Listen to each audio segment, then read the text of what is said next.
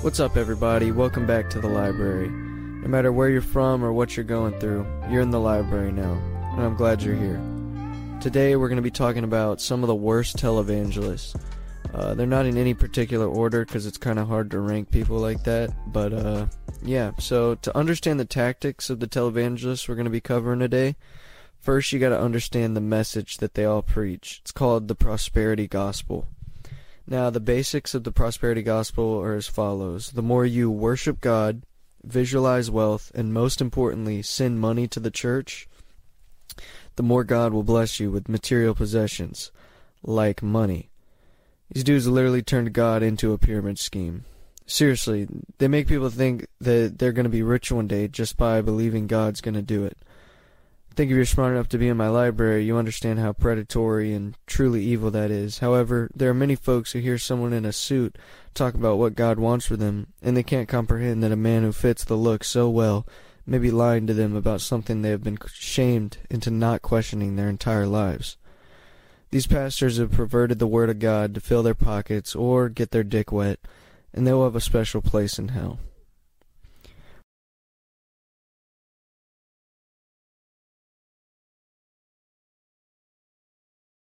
So first up is Joel Osteen. Joel's been operating his church Lakewood in Houston, Texas since 1999 when he inherited it from his father John Osteen. Over t- after taking over the church, Joel quintupled attendance and moved the church into a former sports arena leased by the city of Houston for $12 million up front $100 million in renovations, then a $7.5 million acquisition of the property. Joel is the king of Houston, and he's probably the most famous of all the televangelists. Other than his ungodly net worth of over $40 million, there's really only one scandal that is that involves him slash his church. On November 10th, 2021, a plumber was fixing something in the wall at Lakeside Church, and after cutting a hole, around 500 envelopes full of cash fell out. The church the church denied having any information as to where that money came from, but considering it was found in their wall, I find that claim to be absolutely retarded. And here's where things get really good. In 2014, $600,000 in cash were stolen from the church's vault.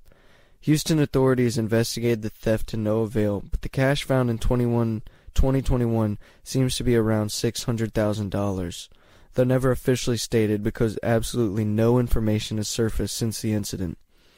Uh, actually, the incident only surfaced because a plumber, the, the the plumber called into a radio show in Houston and talked about the incident. It's pretty clear that some laundry was going on, but hey, he's the king of Houston.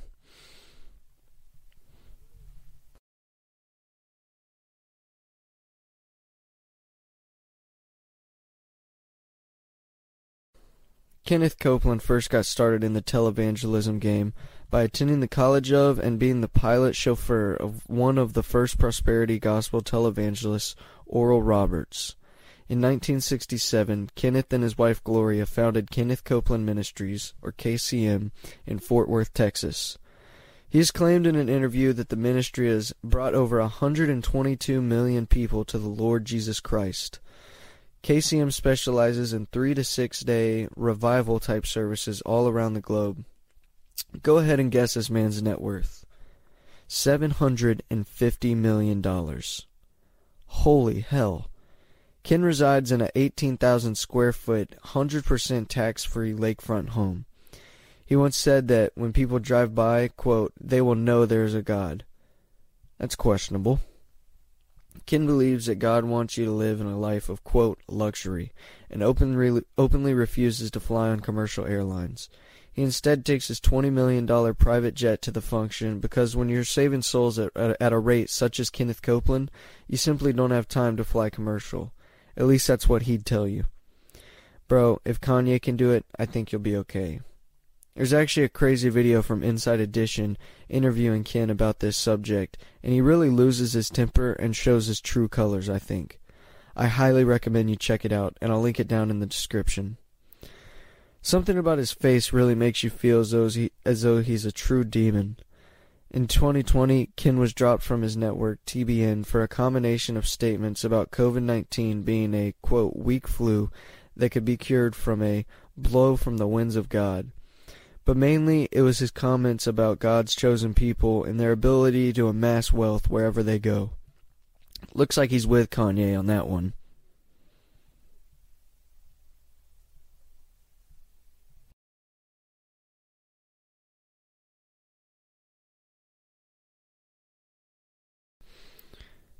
Creflo Dollar, ironic name, began World Changers Church International in College Park, Georgia, a suburb of Atlanta.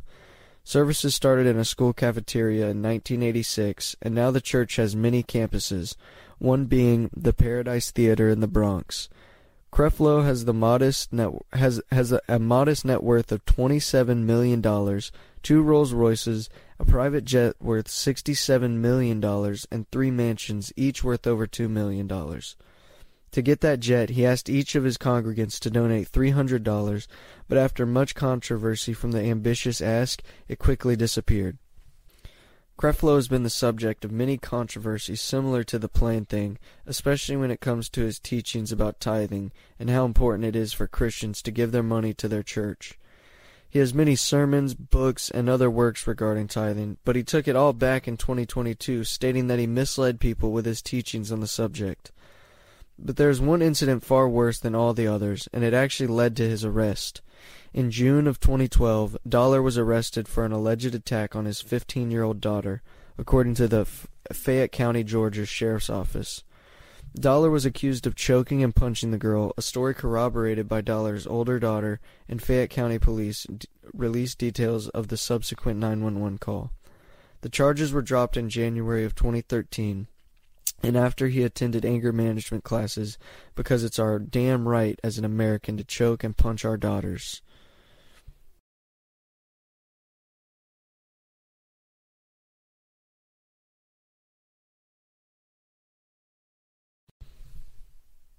Peter Popoff began his career of lies and evil in 1960 when he was a child called the Miracle Boy Evangelist, preaching at his father's revival where it was advertised that he had special healing powers from God.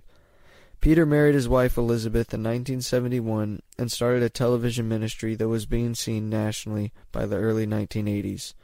The main focus of the ministry was scamming sick people into sending them money for prayer, which they were being told was the only cure they needed. He would demand that people throw their prescriptions onto the stage because they didn't need them anymore, and a lot of people followed his directions. He would bring people on stage, and his wife would be in an earpiece, telling him that all their informa- telling him all their information that they filled out on a form prior to the service. Peter would make it seem like God was telling him everything about them and how to cure them. Then he would claim to do so. He also planted fake handicapped people in the audience who would who would also who he would also bring on stage and make rise from their wheelchairs, curing them. He was busted for all this in 1986, according to GQ magazine. Another funny scandal with Peter is from 1985 when he started a new initiative and begged for donations to tie Bibles to balloons and float them over the border into the Soviet Union. What? This obviously led to very many skeptics because of how stupid the idea was, and people demanded evidence that he was using the money to actually buy the supplies for this Gru from Despicable Me style plot. Ironically, a few days after the demands, Peter's facilities were burglarized and all of his money from the initiative was stolen. He went on air with tears in his eyes to, to ask his congregation to help him recover from the burglary. In 1987, Peter declared bankruptcy due to being almost completely exposed as a fraud by James Randi on The Tonight Show starring Jimmy Carson. He licked his wounds for a decade, then slowly came back, and is back to scamming your grandmother with a net worth over $12 million. He is currently giving away miracle spring water in exchange for donations. Some time ago, I requested his healing services, and it was really an interesting experience. So I went ahead and contacted old Petey again. Stay tuned for when he finally gets back with me.